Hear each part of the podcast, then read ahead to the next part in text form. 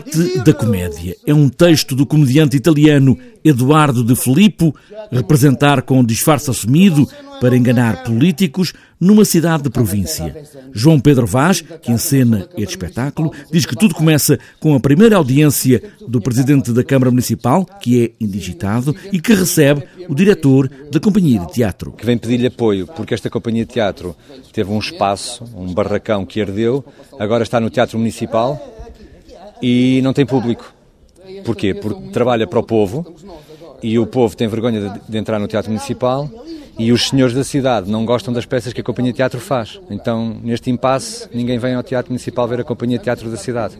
Então, o início da trama da arte da comédia é isto. O teatro e os governos, o público e os subsídios, uma atualidade desta peça escrita em 1964, que hoje tem ainda mais brilho nesta discussão entre o diretor da Companhia de Teatro e o novo presidente da Câmara. É realmente o médico da Terra ou um ator do barracão. Para confirmar um delito é preciso haver provas.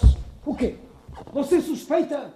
Claro. Estas duas personagens acabam por discutir os problemas do teatro, a relação que o governo tem com o teatro, os subsídios, eh, a Academia de Arte Dramática, eh, com uma triste atualidade, porque na verdade problemas que em 64, na altura eram atuais, afinal hoje em dia não estão desatualizados.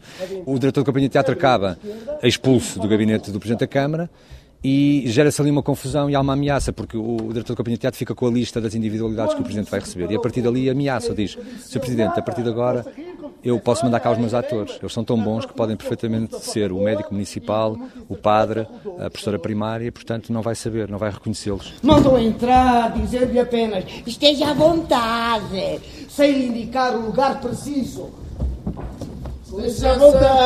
É a arte da comédia quando o teatro abandona o palco e faz da representação matéria de luta política e arte do engano.